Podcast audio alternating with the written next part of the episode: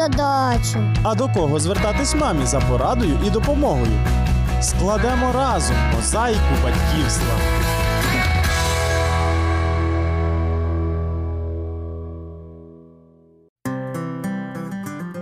Вітаю усіх, хто любить дізнаватися щось новеньке про догляд за дітьми. Виявляється, Анджеліну Джолі і Брета Піта об'єднують не тільки кіноіндустрія, шлюб, любов до дітей і гарна зовнішність. Окрім цього, вони ще й обоє мають недостатній зір. Ось тобі і маєш. Взагалі, око це дивовижний орган людського тіла і один із найцікавіших. Ось кілька фактів. За допомогою зору людина сприймає від 70 до 90% зовнішньої інформації. Людина єдина земна істота, яка має білки очей. Рогівка ока це єдина частина тіла людини, яка не постачається киснем через кровоносну систему. Її клітини отримують розчинений у сльозах кисень безпосередньо з повітря. М'язи ока найактивніші серед усіх м'язів людського організму. Чхнути з відкритими очима неможливо.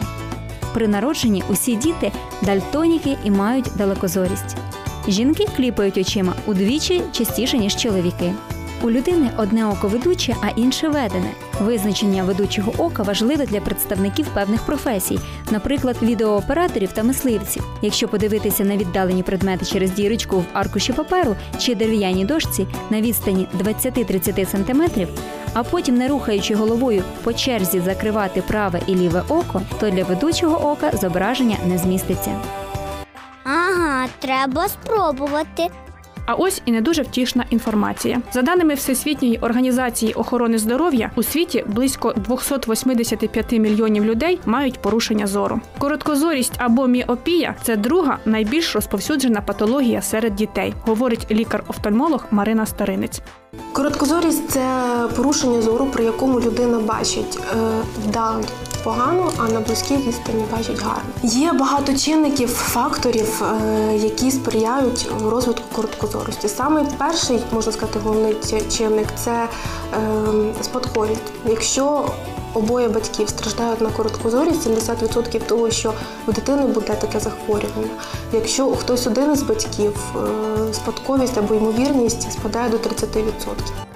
Появу короткозорості у дітей можуть спровокувати травми головного мозку, стреси, інтенсивні зорові навантаження у школі, зловживання комп'ютером та телевізором. А також появу короткозорості у дітей можуть спровокувати травми головного мозку, стреси, інтенсивні зорові навантаження у школі, зловживання комп'ютером та телевізором, читання у транспорті, лежачи або при поганому освітленні, а також неправильне харчування і нестача вітамінів.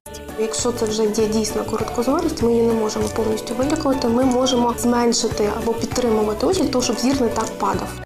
Для корекції зору використовують окуляри та контактні лінзи. При слабкій міопії до мінус трьох діоптрій окуляри використовують при необхідності для розглядання віддалених предметів. Крім того, дитині з початковою стадією короткозорості можуть призначити окуляри для читання, пояснює Марина Старинець.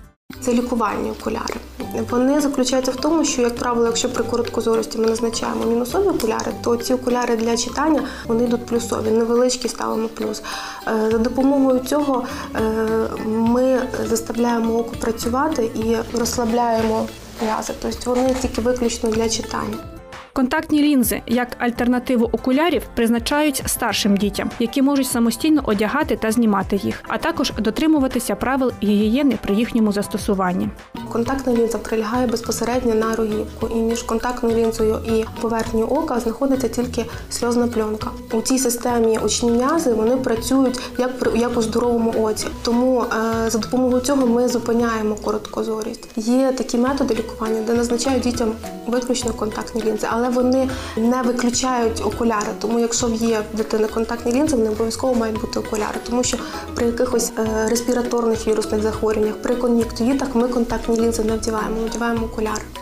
Короткозорість краще попередити, ніж потім лікувати. Так що менше часу перед телевізором та комп'ютером, більше прогулянок та фізкультури. Особливо корисні види спорту, у яких потрібно стежити за рухомим предметом. І, звичайно, немає ризику травмування голови. Уникнути роботи за комп'ютером сьогодні практично нереально та і не потрібно. Лікарі радять щогодини робити 10-хвилинні перерви, користуватися окулярами із світлофільтром. Не забуваємо про збалансоване харчування. Очам треба кальцій, білок, вітаміни та антиоксиданти. І, звичайно, важливо правильно організувати робоче місце.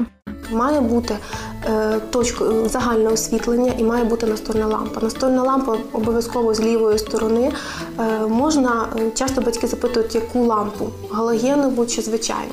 Можна галогенову, але звичайна лампа розжарювання набагато краще. По-перше, в неї е, розсіювальне світло, по-друге, ем, воно набагато на- м'якше.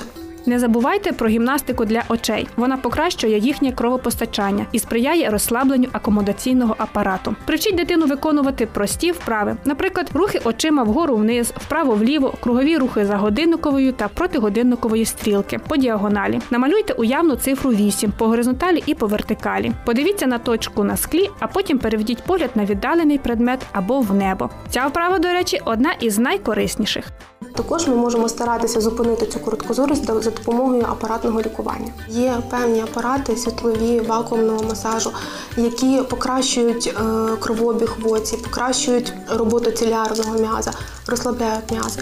І таким чином, за допомогою цього всього, е, у- дитини піднімається зір. Є такі випадки, що у дитини короткозорість середнього ступеня може бути, але вона може бути все одно без окулярів, тому що вона систематично ходить, вона систематично знімає спазм і зір, і вона бачить 80-70%, чого достатньо для того, щоб не вдівати окуляри.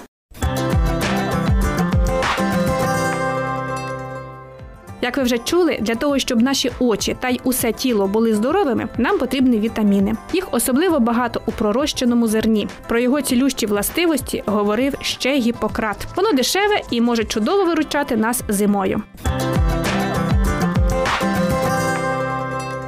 Завдяки великому вмісту поживних речовин проросле насіння здатне природнім шляхом ліквідувати нестачу необхідних харчових і життєво важливих компонентів, особливо вітамінів. При проростанні насіння стан білка змінюється і він легше засвоюється організмом. Збільшується вміст вітамінів і мінеральних речовин, у той час як калорійність навпаки знижується. Найбільш розповсюдженим є пророщування пшениці, хоча для цього можна використовувати також ячмінь, овес, люцерну, льон і навіть бобові. Проростає тільки здорове, непошкоджене зерно. Його необхідно промити і залити водою у співвідношенні 1 до 8. Через 12 годин покладіть намочене зерно в банку, наповнивши її на чверть, і залишіть у теплому місці. Не забудьте промивати його двічі на добу, кожного разу зливаючи всю воду. При дотриманні основних умов, а саме наявності вологи, відповідної температури, світла і повітря, пшениця зазвичай пускає паростки вже через добу. Найбільшу поживну цінність має зерно з довжиною паростків 1-2 мм. Його краще їсти у свіжому вигляді, але при необхідності можна зберігати не більше двох діб у холодильнику і навіть заморожувати. Якщо перемолоти зерно на м'ясорубці або кавомолці, його можна додавати в супи та інші страви і пропонувати навіть маленьким діткам.